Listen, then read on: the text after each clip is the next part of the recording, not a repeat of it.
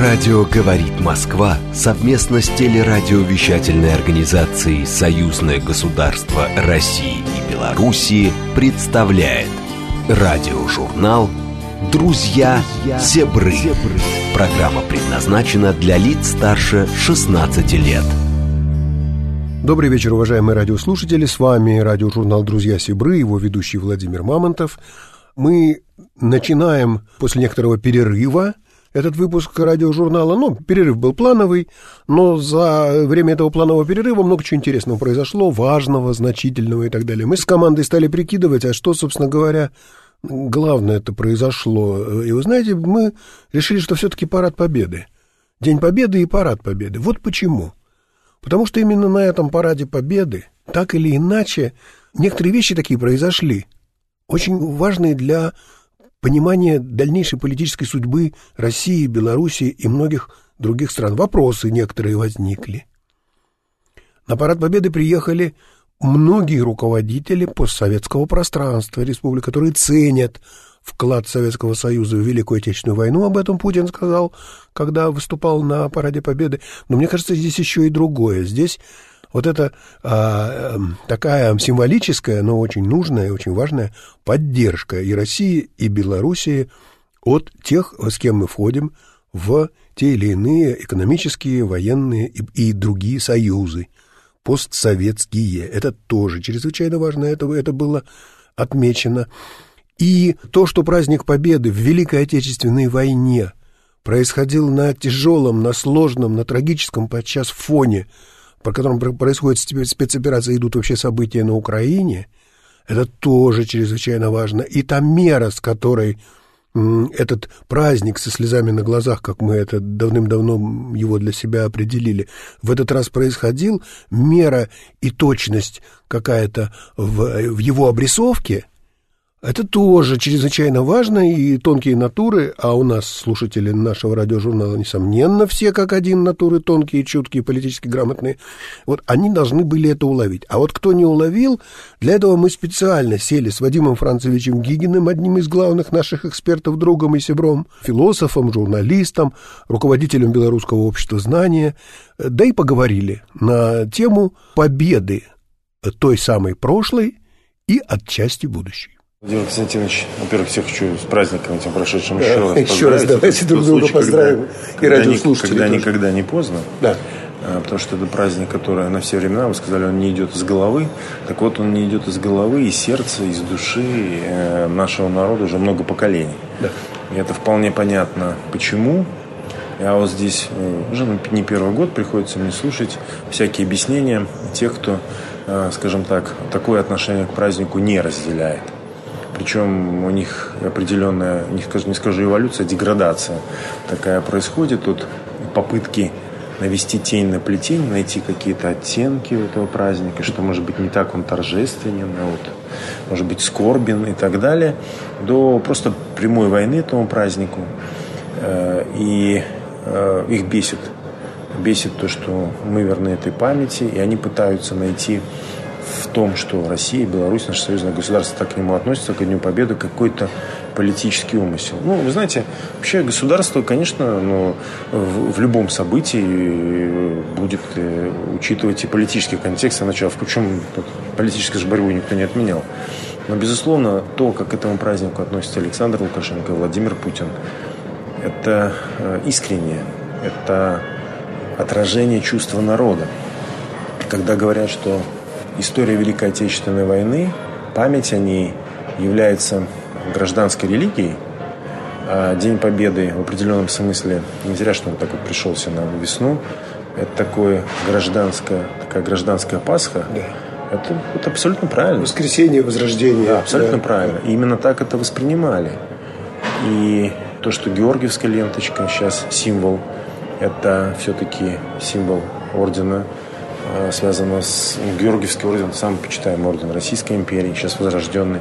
И то, что в Беларуси параллельно, не надо к этому с какой-то ревностью относиться, поверьте, это от души идет. Угу. То, что параллельно цветы победы, то, тоже удачно найденный символ. Напоминание о победе, то, что самого главного полководца войны зовут Георгием, Георгий Константинович Жук. Это все, все как-то вот все не случайно. Все это как-то связано, да, каким-то образом, да. да Поэтому да. сейчас, не первый год этот праздник уже особенный. Я помню, как было и во времена ковида, и как было в прошлом году.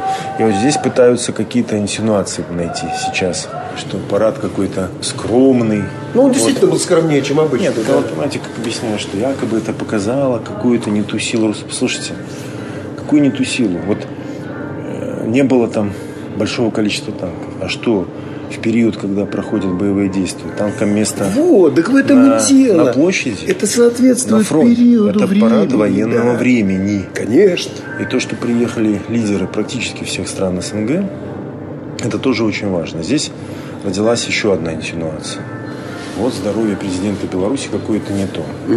Послушайте, даже если глава государства простыл, ну, действительно, мы видели голос немножко подсел, да. да. Но это нормально.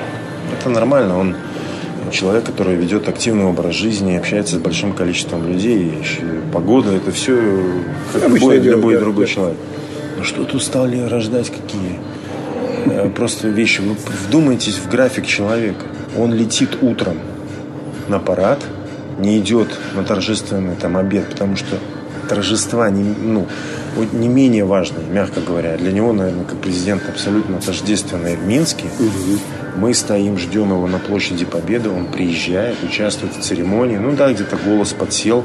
Даже в этом, то, что именно министр обороны от имени военных людей зачитывает обращение, и президент, э, глава государства вместе с нами, это же принципиально важно.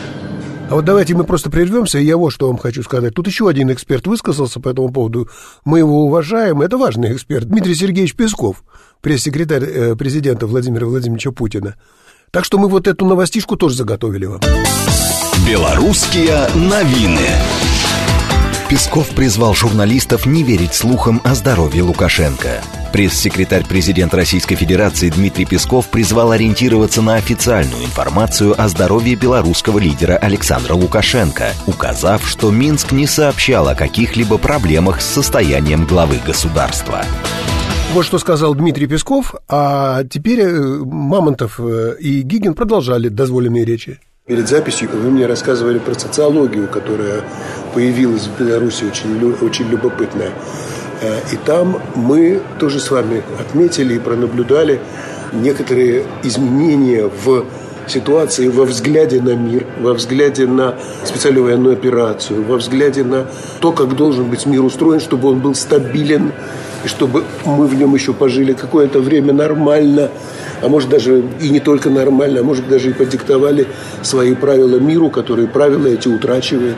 Расскажите про социологию, ну, что смотрите, вы думаете тут э, вдруг, э, значит, вот в эти майские дни вылез зачем-то глава киевского режима Зеленский и вдруг стал какой-то бред нести о том, что 70% белорусов не поддерживают Россию. Ну, это угу. чушь.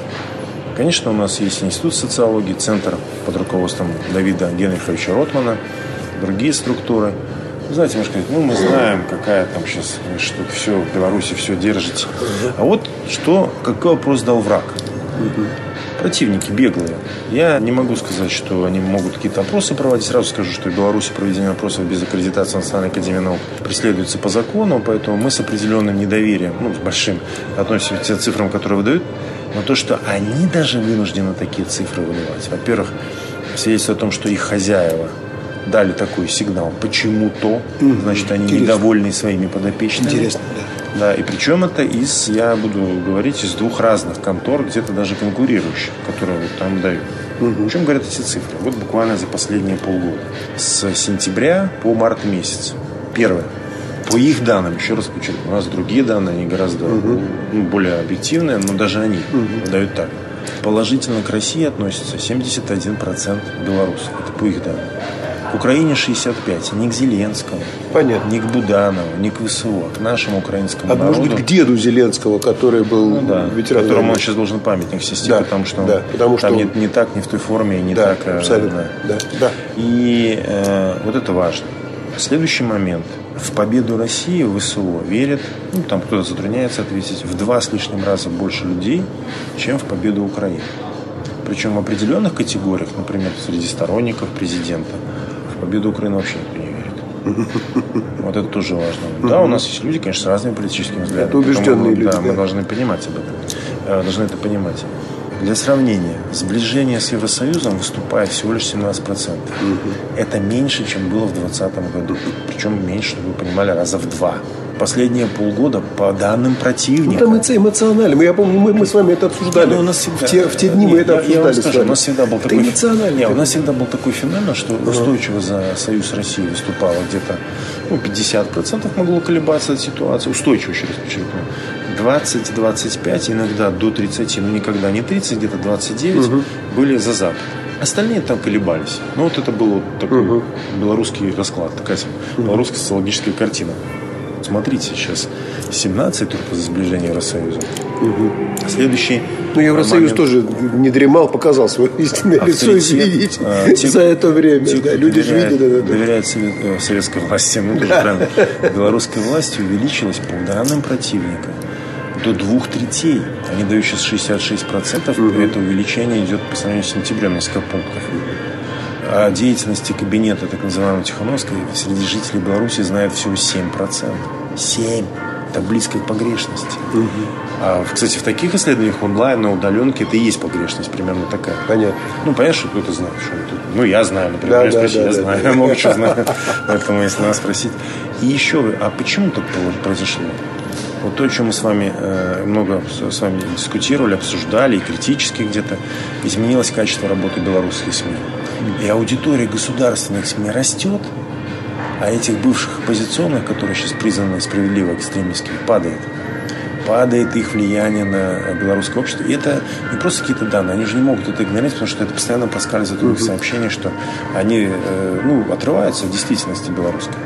Вот это, эти цифры из вражеского лагеря, может быть, не точные по вот абсолюту, но они отражают э, какое-то понимание тех угу. процессов, которые происходят в Беларуси, а значит и хозяева понимают. И значит, они не удовлетворены работой своих подопечных, они не удовлетворены той ситуацией, которая в Беларуси. Э, они хотят как-то повлиять, изменить, и они, видимо, сейчас будут искать монету. Не то, что мы там почиваем на ларах, ну, увидели ну, эти цифры, да, да, но да. сам факт говорит о том, что мы провели с 2020 года и вот весь посмотреть наш журнал весь за, эти, за этот период, какие да, мы да. с вами критически разбирали моменты, да. мы все-таки, как бы то ни было, провели работу над ошибками. В своей сфере я вот, например, считаю, что мы почти все, что могли вот с вами э, в, в рамках нашего товарищества, друзья Севры, в рамках радиожурнала и так далее, что могли, то и делали. Да. Владимир Францович, я, вы стали членом Политбюро, я знаю. Членом президиума Высшего политсовета партии «Беларусь». Вы это имели в виду, да? Да, да. я это имел. Я именно это и имел в виду. Ваш политический вес вырос, я думаю, сейчас в связи с этим. И это вообще оценка вашего ну, мы к этому политического... не то, что называется. Знаете, а вы знаете, вот я думал, как, знаете, я вот, будучи историком... Я теперь запутаюсь, как вас представлять. Я и раньше, да, да. Э, у меня довольно много времени занимало представление ваше. Главное не дойти до титулов э, государя. Э, нашим студентам в рамках истории белорусской государственности когда там мы проходим институты власти, зачитываю титул полный государя, значит, российского. всегда на детей производит такое впечатление. Да. Главное как-то немножко не уйти туда мозгами. Так вот, э, я думал, я никогда не хотел быть членом партии. Я вот как бы э, будучи э, политологом, историком, изучая историю партии, разных партий, была политическая система, mm-hmm. диссертация нам посвящена. Я как бы всегда думал, что ты вот как исследователь должен быть немножко над схваткой. Mm-hmm. Тут такая ситуация, когда вот вроде бы э, сейчас ты не можешь быть вне над. И когда к тебе приходят люди, предлагают, это как бы, знаете, слабо. Ага. И ты как бы вот ага. говоришь, не, ну не слабо. И ну и тут надевать эту какую-то ну, рясу или тогу и говорить, да нет, я нет, ну, выше она, этого. Обстановка это... требует, что а да, что, да, а что да. ты боишься, что боишься? Да, да. Нет, не боюсь. Ну вот хорошо, в партию не боишься, значит, среди учредителей. А потом говорят, ну вот съезд надо провести, как ты? Я говорю, ну проведем. А вот тогда ну раз съезд проводишь, что в политсовет. А в мировом масштабе? А в политсовет, да, почти. Владимир Владимирович, ну, а в мировом масштабе. На политсовете раз заседание провели, что-то предложил, говорят, слушай, ну ты предлагаешь, так давай в президиум. И так оно как-то одно за другое цепляет, и ты вроде бы, и, значит, ну, будем работать. Я считаю, в любом случае, я считаю, что развитие ну, партийной ну, системы, дело. оно важно. важно. Я бы хотел сказать вот об этом, да. что мы видим, как и Белая Русь уходит, и либерал-демократы, в хорошем смысле А слова. тоже создается уже партия, подали, уже все да, подали, да? Уже коммунисты подали. Ну, мы ждем, что еще четвертое, может быть, там сложнее процесс идет, республиканская партия труда и справедливости, вроде социал-демократы. Угу. Почему? Мне а кто там лидер правительства? А там они сейчас новых избрали, они пока они не все, не уже решили, но там не все на слуху. Но суть в том, что э, вот то, что есть, э, это важно для того, чтобы мы людям, вы знаете, как у нас раньше в Беларуси говорили, и мы ошибались, мы ошибались, и мы вот об этом э, как-то вот на одной из дискуссий с президентом обсуждали что ну, у нас всего там сколько, 30% этих политизированных, да, угу. так мы и 30% должны дать возможность чтобы они реализовали свои амбиции где-то. Да. Пусть. Им и деньги зачастую не надо. Но это человек, который живет этими идеями. Он живет вот этим... Может быть, он книжек про Наполеона начитался, или про Ленина, или еще про кого-то. Но mm-hmm. если мы не дадим ему в рамках нашей системы это реализовать, а э, он ведь пойдет по другим путем и не всегда законным. Поэтому не надо человека к этому толкать. Надо дать ему возможность. Мы можем ему доверять. Мы можем доверять нашему обществу.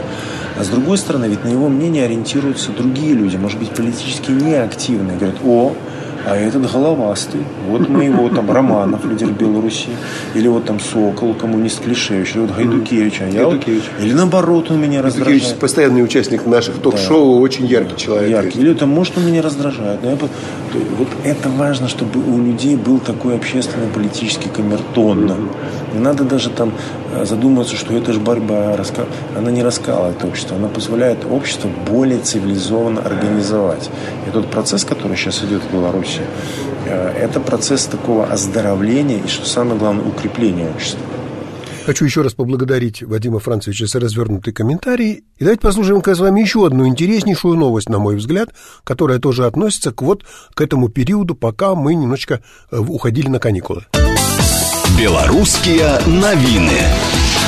Россия поможет Беларуси стать членом ШОС. Москва принимает меры для скорейшего завершения Минском процедур, необходимых для вступления Белоруссии в Шанхайскую организацию сотрудничества. Об этом заявил министр иностранных дел Российской Федерации Сергей Лавров на пресс-конференции по итогам переговоров с главой МИД Беларуси Сергеем Олейником. Ну вот эту новость, которую вы только что услышали, уважаемые радиослушатели, мы попросили прокомментировать Андрея Баранова, это журналист «Комсомольской правды», международник, опытнейший в этом плане человек. Собаку съел, э, ну, наверное, что-нибудь еще по дороге. Вот, и он хорошо все это знает.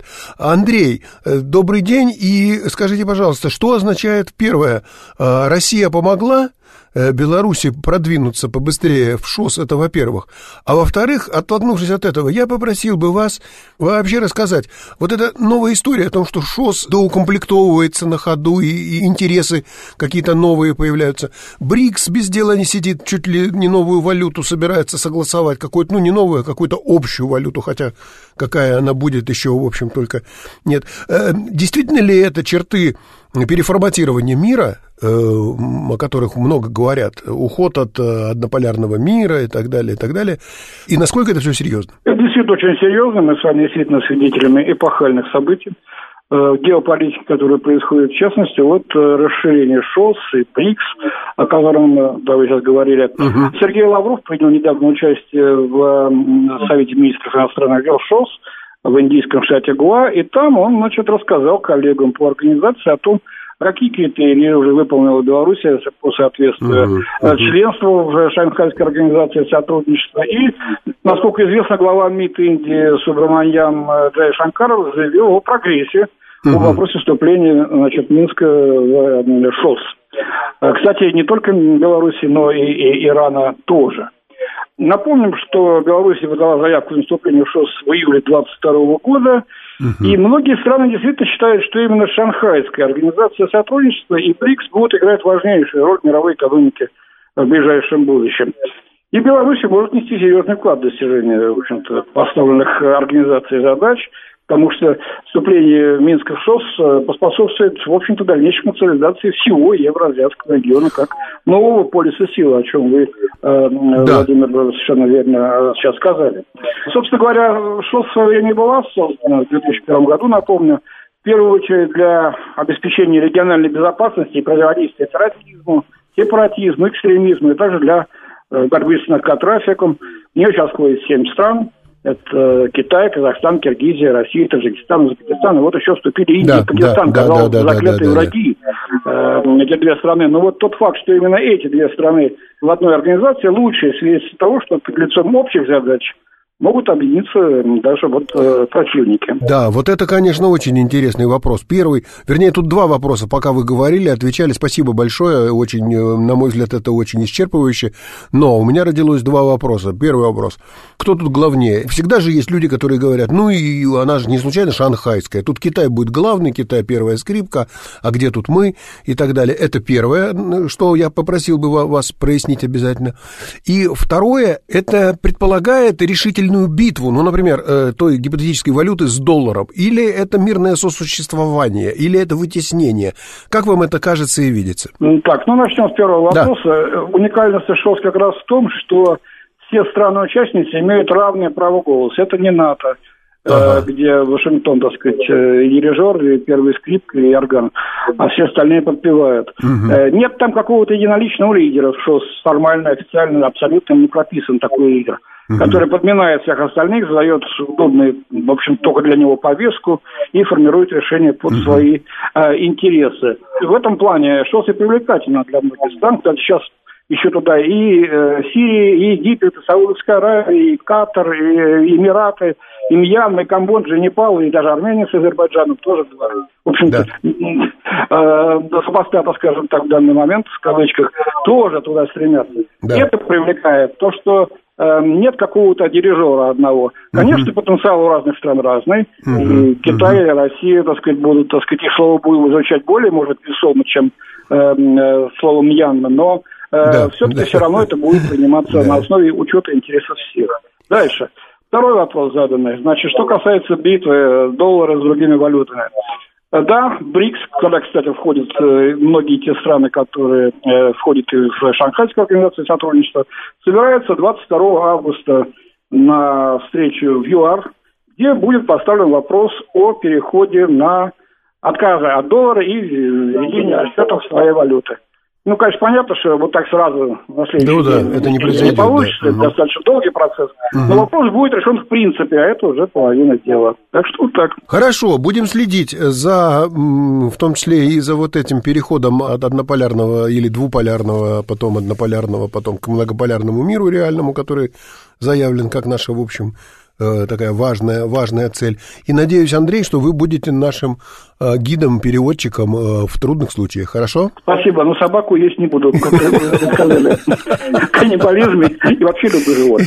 Спасибо большое. Хорошо, спасибо, спасибо, Андрей, всего доброго. Радиожурнал «Друзья Сибры», я, его ведущий Владимир Мамонтов, обязательно к вам вернемся, но сейчас на радиостанции «Говорит Москва» новости, давайте их вместе послушаем и снова ждем вас, прильнувших ухом к радиоприемникам на частоте радиостанции «Говорит Москва». Радио «Говорит Москва» совместно с телерадиовещательной организацией «Союзное государство России и Белоруссии» представляет радиожурнал «Друзья Себры». Ну вот мы и вернулись на радиостанции «Говорит Москва» к радиожурналу «Друзья Сибры». Мы вернулись, вы вернулись, все вместе мы вернулись. Я ведущий радиожурнала Владимир Мамонтов, и я вот хочу сказать вам вот какую вещь. Мы тут получили большое такое письмо с просьбой помочь. Оно такое немножко нетривиальное письмо, потому что обратились к нам как к серьезной организации, и помощь требуется серьезная, и проблема такая экономическая. Инвесторы обратились. Есть такой вид зарабатывания денег, с одной стороны, такой обоюдовыгодный для государства и для инвестора, тех, кто покупает долговые обязательства, евробонды, облигации и так далее. Вот там сложилась такая непростая ситуация с теми, кто в России вложил некоторые свои средства в евробонды, выпущенные Белоруссией. Ну, подробности нам сейчас расскажет журналист Алексей Ганелин, который волею судеб сам хорошо знает, не понаслышке об этой проблеме, но самое главное, что существует целая уже такая серьезная большая группа этих людей, и они хотели бы знать судьбу своих вложений, судьбу своего, как они выражаются, это финансовый термин, купонного дохода, и основного тела их займа. Ну, ситуация в достаточной степени непонятная, угу. потому что сначала на сайте Минфина Белоруссии были условия. Вы отказываетесь от претензий, в результате того, что произошло, получаете в белорусских рублях, открываете счет в белорусском банке и прочее, прочее. Значительная часть пошла на это. Все сделали, ничего не получили. Угу. Прошло достаточно много времени. Мы обращаемся в различные органы власти Белоруссии. Нам отвечают вежливо, терпеливо, деликатно. Ждем решения Совмина Белоруссии. Угу. Сроки вообще не определены никакие. Угу. То есть нас в достаточной степени много. Вот только в группе в Телеграм нас 400 человек. Я угу. думаю, что их больше. Угу. Самое удивительное, что при этом Беларусь вышла на рынок России и размещает свои евробанды. А как можно, не выполняя обязательств, Хотя ситуация действительно очень странная. Никто не отказывается. Нам нигде никто не говорит, что мы не платили, не платим ну, и платить не будем. Ну да, да, да, да. Как бы решается вопрос. Ну, хотелось бы иметь какие-то сроки. Это же можно до бесконечности э, угу. рассказывать о том, что вопрос в Совмине. Ну, я понимаю, что, наверное, у Совмина Беларуси есть очень много важных вопросов, но не хотелось бы, чтобы это омрачало отношения людей, живущих в союзном государстве. Мне кажется, это абсолютно справедливая точка зрения. А, у нас э, иногда есть такое ощущение, что давайте мы как-то заметем какие-то проблемы, которые у нас возникают под ковер, что-то там не будем говорить. Мне кажется, что вот наш даже опыт, э, в том числе и с вами, когда мы своим сообществом друзья Сибры какие-то проблемы поднимали, мы уже научились не сильно тут деликатничать, ну, вежливо, конечно, и культурно, что называется, но если есть проблема, лучше ее поднимать и обсуждать по-дружески, и, в общем, искать решение ей, чем, значит, помалкивать и, в общем, уходить от э, простого вопроса. В конце концов, вы в известном смысле для белорусской экономики так же полезны, как и белорусская экономика для вас, правильно? Это же взаимо... такая взаимовыгодная история.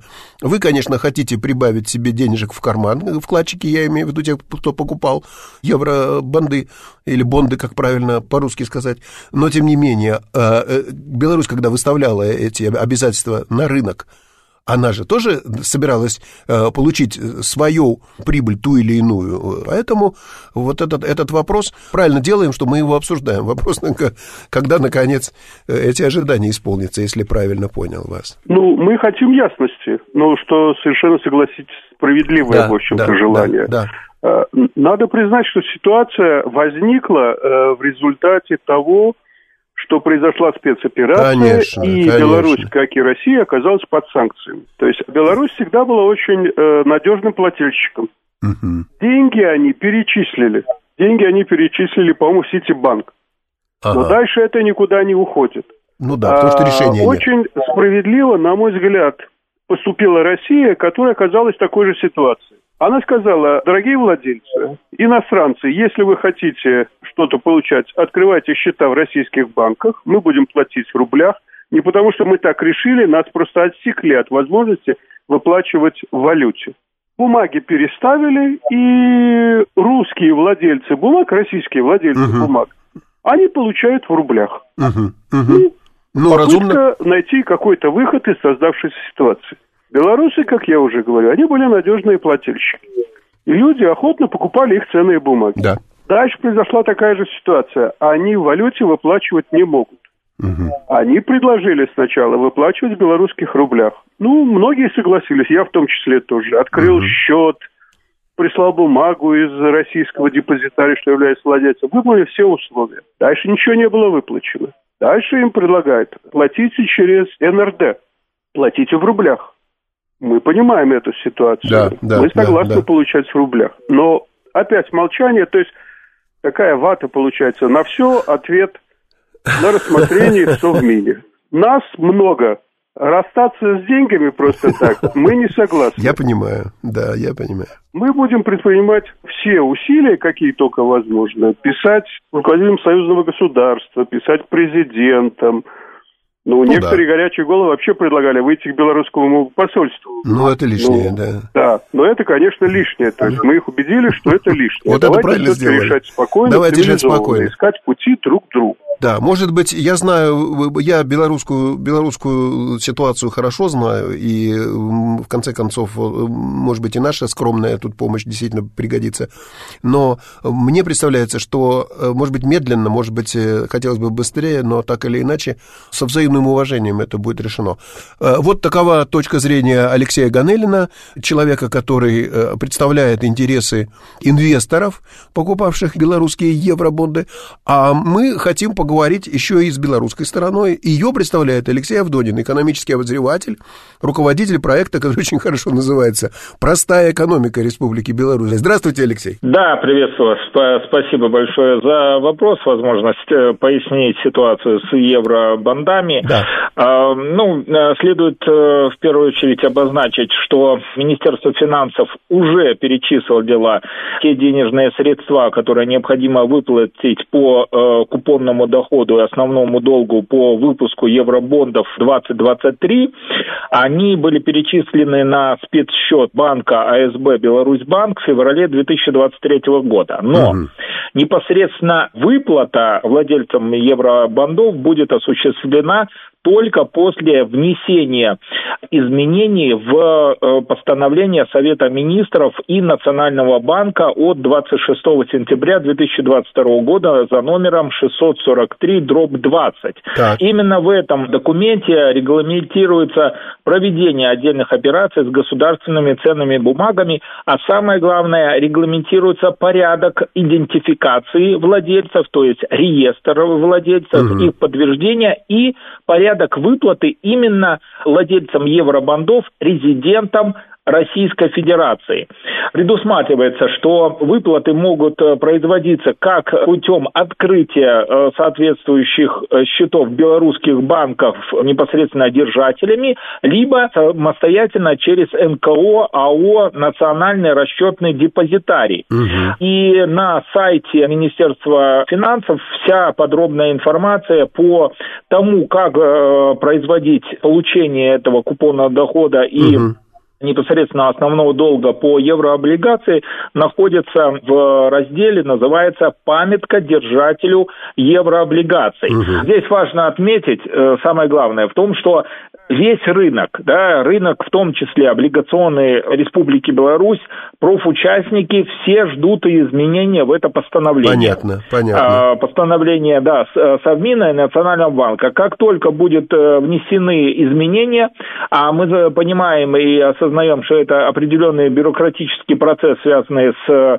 э, согласованием во всех соответствующих угу, ведомствах, угу. там будет определен регламент идентификации держателей евро евробондов и порядок выплаты. Хорошо. А, как только это будет согласовано и официально он э, войдет в силу, э, естественно, держатели еврооблигаций, резиденты Российской Федерации угу. получат свой купонный доход и основной долг. Но э, в качестве совета, юридического да. совета, можно написать официальный запрос в Совет министров и Национальный банк, которые так. являются как раз инициаторами данного постановления с, с вопросом, на какой Когда? стадии идет процесс Когда? согласования. Да, да, да, и, да. естественно, они э, могут получить официальный ответ о том, что там процесс согласования в настоящее время там находится, к примеру... Таков-то и таков-то, да. В каком-то да, из да. государственных ведомств. И да. ожидается, что на такой-то, такой-то период будет э, публикация данного документа. Как правило, можно э, вот подготовкой соответствующих документов, э, нормативных э, правовых документов занимается соответствующий э, правовой центр, которые у нас э, есть в республиканские, и э, в том числе можно уточнить э, ожидаемые сроки публикации данного документа. Я хочу вам сказать, что мы, по-моему, мы эту проблему, ну, закрыть мы ее не закрыли, но осветили мы ее предельно понятно. Так что спасибо вам огромное. Спасибо. И до следующих встреч. До, до, до следующих проблем, спасибо. потому что без проблем да. жизнь, жизнь не бывает. Главное, это правильно их решать.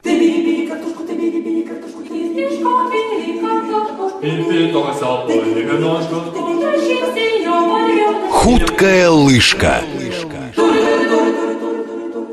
У нас сегодня, как вы заметили, радиожурнал в значительной мере посвящен впечатлением от прошедшего Дня Победы, размышлением об этом, каков был этот День Победы в этот раз, каким он будет э, завтра, тот День Победы, который мы, в общем, внутренне ожидаем. И на этом фоне даже «Худкая лыжка», наш э, кухонный и домашний проект, он не мог э, стать немножечко таким кухонно-полевым, полевым кухонным, и я хочу сказать, что заранее поговорил с Еленой Николаевной Еловик, редактором отдела творческих проектов газеты «Семь дней» холдинга «Белта», с тем, чтобы она, Елена Николаевна, тоже под этим углом зрения посмотрела на наши кухонные беседы и рубрика «Русская и белорусская кухня» тоже приобрела бы этот отцвет то ли минувшей войны, то ли как это, то ли грозы, то ли эхо прошедшей войны. Получилось у нас с вами что-нибудь в этом духе? Ну, я думаю, что получится. Получится. получится. Мы вот прямо сейчас приходим на нашу кухню, так. любимое место, наверное, в доме, так. где не только мы готовим, но и ведем какие-то беседы угу. одновременно. Э, я, конечно, подумала о том, что э, сегодняшние, вчерашние буквально праздники э, как диктуют нам блюда определенные, угу. что мы будем готовить, поэтому это не будет никакой экзотики, типа фритата с лобстером, да, по-белорусски. Нет, мы что-то возьмем из полевой кухни. А тут еще вот недавно недавно я э, беседовала с очень интересным человеком, так. легендарной женщиной Ларисой Мельник. Ага. Ей 88 лет. Она ребенок а, войны. Ребенок работала войны. всю свою жизнь, ветеран труда, всю свою жизнь проработала в Большом театре и э, одевала героев многих спектаклей. Угу. Кстати, именно под ее руководством создавались костюмы для песняров и хорошек. А. И, естественно, я не могла не поинтересоваться, как семья выжила во время войны. Угу. Она рассказала о том, что помогла жизненная закалка. Папа погиб у нее, когда было э, пять лет, а мама, неграмотная крестьянка, пережила много горя на своем веку. И бомбежки, и эвакуацию, и голод. Естественно, я спросила, как они выживали, что они во время войны ели. Да. И вот ответ, конечно, меня впечатлил. Они собирали летом лебеду, угу. сушили, пекли горькие лепешки, и варили щавель на воде. Угу. Как-то, она говорит, нашли мороженую картошку и приготовили суп на всю семью. Угу. И, конечно, вот эти все истории, они вроде бы давние, но мне кажется, что нормального человека, независимо от возраста, молодой или пенсионер, они действительно впечатляют. Uh-huh. Потому что сегодня мы очень избалованы сервисами различными по доставке еды, мы избалованы ресторанами, высокой кухней молекулярной.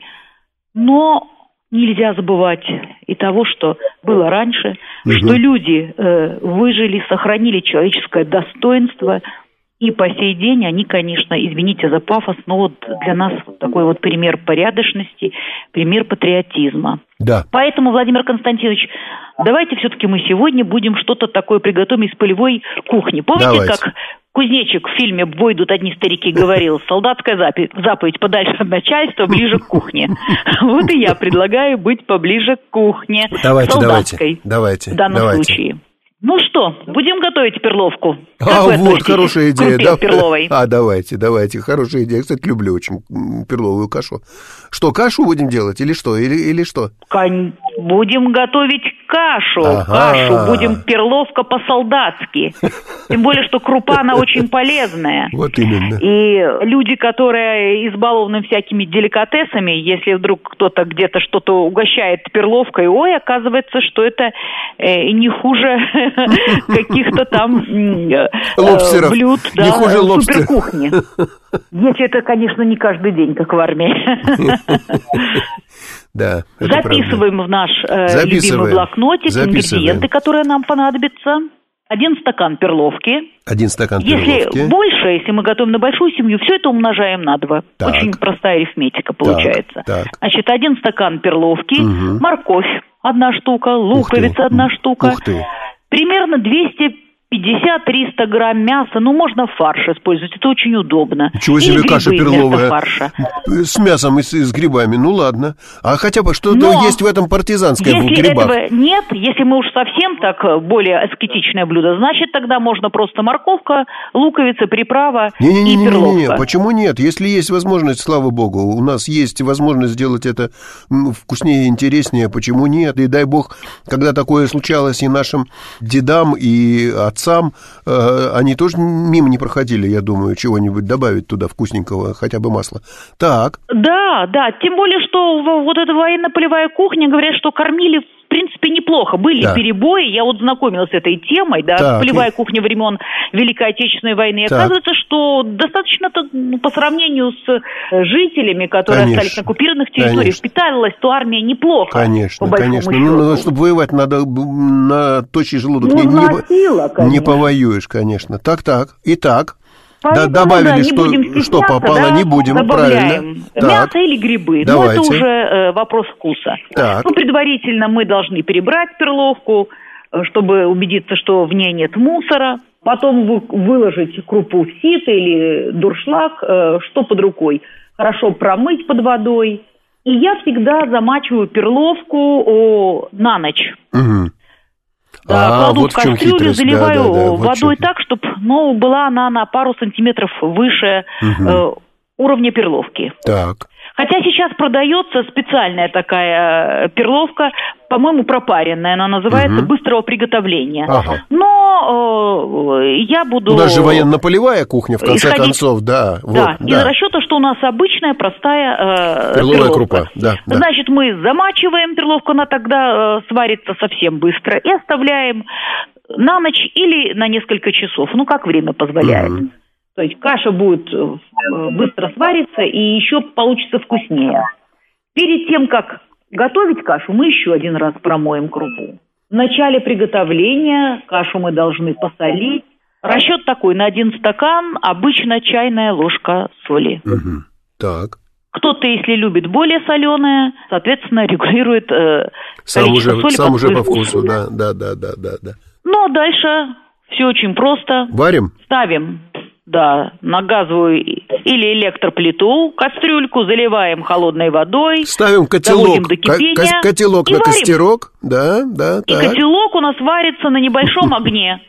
Э, если мы замачивали крупу, то она в течение 30-40 минут уже будет готова. Ясно. С 30-40 минут, так. Да, а параллельно, параллельно мы натрем морковь на крупной угу. терке, измельчим луковицу, угу. соответственно, фарш и обжариваем все это в глубокой сковороде, ага. добавляя пару ложек растительного масла. Угу. Все это займет у нас минут семь от силы 10. Угу. Вот, обжарили. Ну, некоторые отдельно делают, некоторые отдельно обжаривают овощи, отдельно фарш. Честно говоря, я э, предпочитаю все, все это одновременно да, делать. Конечно, да. Про, пропитывается, да, быстрее получается. время. Да, конечно, так. Да, когда это все готово, мы засыпаем в эту глубокую сковородку перловку, солим, потому что соли нам не хватит, у нас же еще есть мясо и овощи, это требует соли. Добавляем специи, любые по вкусу, кому какие больше нравятся. И еще чуть-чуть добавляем водички, накрываем крышкой и готовим на небольшом огне ну, в течение 15 минут. Угу. Больше не нужно. Понятно. Потому как готовы Понятно. и крупа, и готовые э, овощи. И замечательное блюдо. Отлично. И, Под и... военную песенку, песню. О, сейчас мы, мы про песню поговорим. Про, поговорим сейчас мы про песню. Мы же у нас 100 грамм фронтовых. И вперед! Отлично, отличная идея. Сейчас про песню поговорим. Про 100 грамм мы тут понимаем друг друга с полуслова.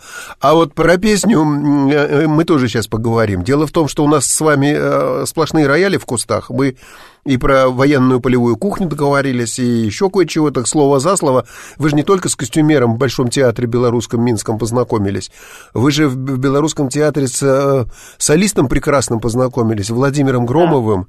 Да. К своему... Народный артист Беларуси. Возможно, я из э, многих, из спектаклей, которые там перечислены, я точно слушал и Аланту.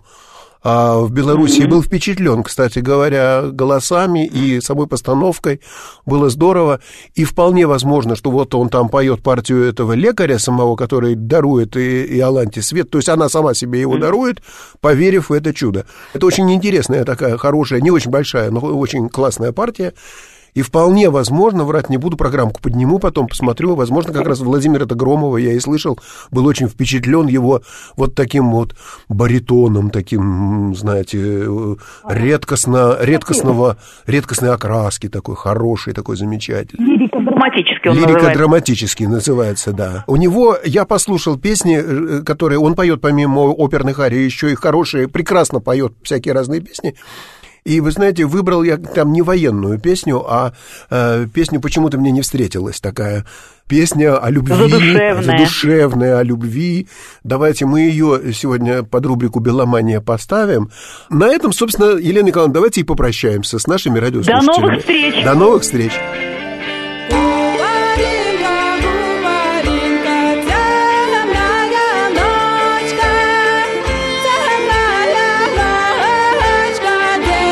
Меломания.